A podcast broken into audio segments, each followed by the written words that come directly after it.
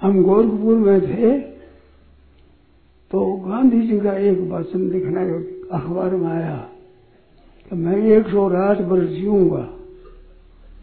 ऋषि जयदा जी बैठे थे जो गीता प्रेम के उत्पादक, संस्थापक, संरक्षक, संचालक, सब कुछ थे। एक ही व्यक्ति।